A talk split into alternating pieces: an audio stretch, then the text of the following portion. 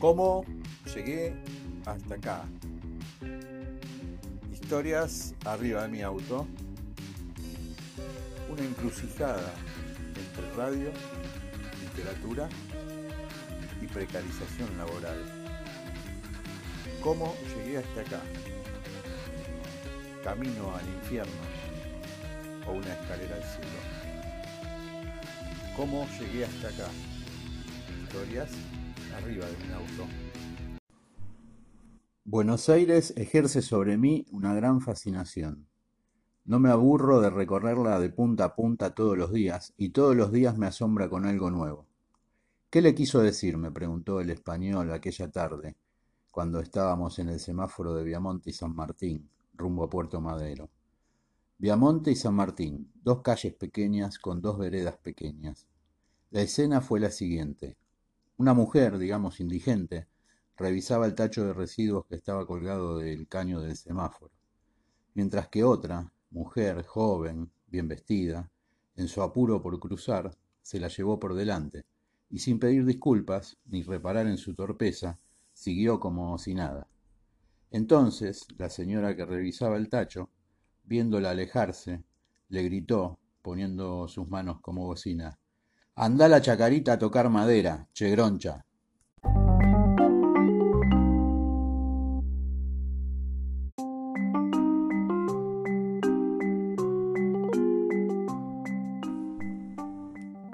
Fue entonces que el español, asombrado, me preguntó qué le quiso decir.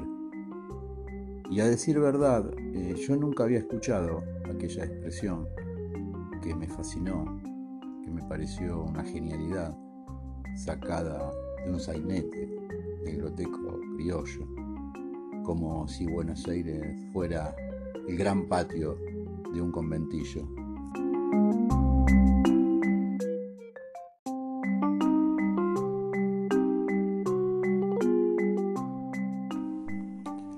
Improvisé entonces una explicación que era para el español, pero que también era para mí. Lo de tocar madera en la chacarita, le dije, es porque en la chacarita está emplazado uno de los cementerios más importantes de Buenos Aires. Y entonces la mandó a tocar madera adentro de un ataúd. Es decir, lo que le quiso decir es morite, pero de una manera tremendamente poética le dije.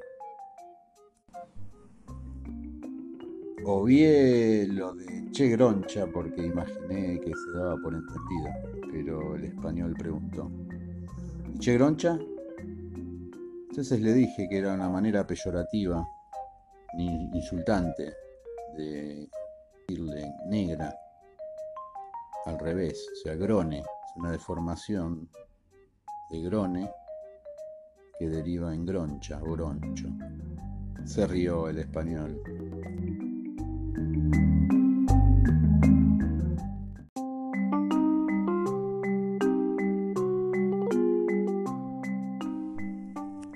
Lo que más me sorprendió de lo que le gritó la mujer fue esa manera ingeniosa de invertir una expresión popular y complejizarla porque tocar madera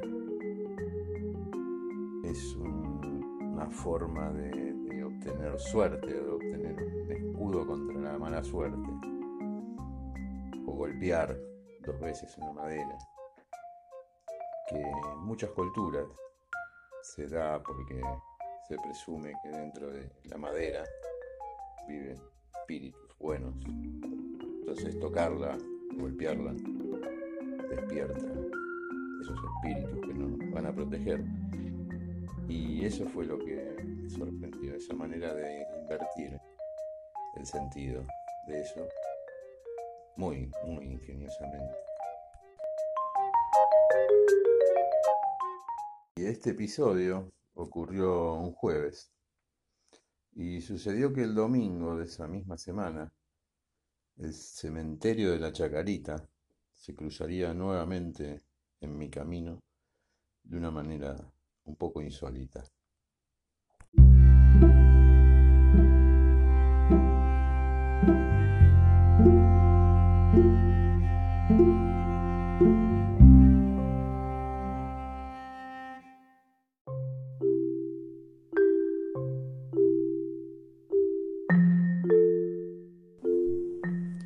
Estaba en Parque Patricios y me dirigía a buscar a los pasajeros del próximo viaje. El GPS me hizo dar toda la vuelta manzana cuando estaba por llegar para detenerme en la esquina por la que había pasado hacía solo unos segundos. Al recorrer estas últimas cuadras rodeando la manzana, me sorprendió la gran cantidad de autos detenidos en doble fila y con las balizas encendidas. Claro, después me di cuenta, donde el GPS me detuvo, era en la puerta de una casa de sepelios. Calculo que había más de 40 autos en fila con las balizas encendidas rodeando la manzana. De todo, autos importantes, camionetas todoterreno y otros más humildes. Al momento de llegar, se acercaron tres personas, una mujer y dos hombres. Hola, vamos hasta el cementerio de Chacarita, me dijo uno de los hombres.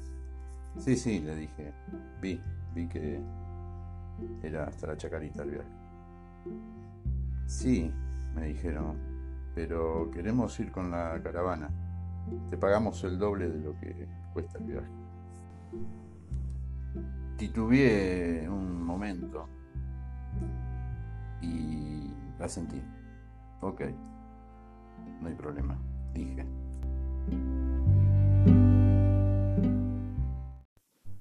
Así fue que me sumé a la caravana mortuoria que ya partía lentamente a acompañar a este desconocido que ya tocaba madera rumbo a la chacarita.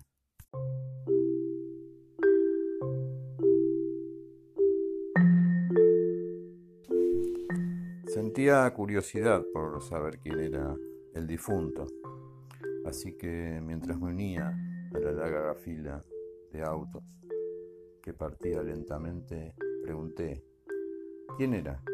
¿Era conocido? No, me contestó uno de los hombres.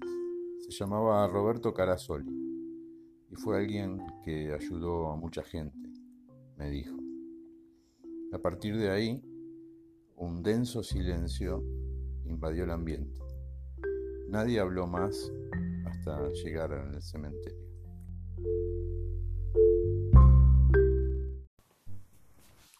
Mientras manejaba ahora en silencio, volvió a mi mente la frase que le había escuchado gritar a la mujer el jueves de esa misma semana en Beamonte y San Martín. Andá a la chacarita a tocar madera. Y entonces resignifiqué ese designio, dirigiéndolo a mí. Tal vez, pensaba, sea un mensaje del destino, y deba yo tocar madera, la madera del ataúd de un hombre que había ayudado a mucha gente.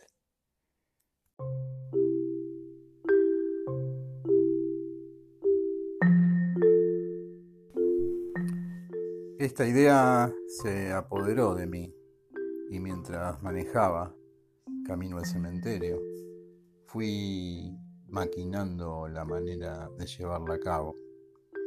Así que cuando llegamos y ellos bajaron, no me fui.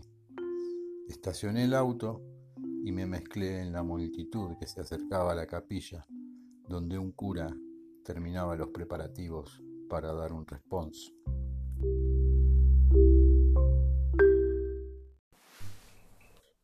Esperé a que quienes llevaban el cajón lo depositaran en el pedestal frente al que se encontraba el religioso. Luego, entre sollozos y lagrimeos de los dolientes, me abrí paso, me acerqué, me persigné y toqué el cajón. Luego, aprovechando que varios me imitaron, Me alejé, cubriéndome el rostro, temiendo que me vieran quienes yo había llevado.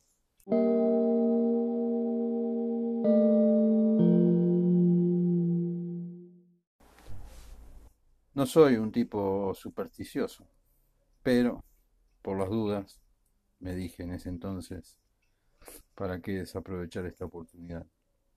Por ahora no puedo afirmar que haya dado resultado.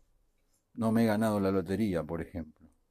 Pero también es verdad que no he comprado ningún billete.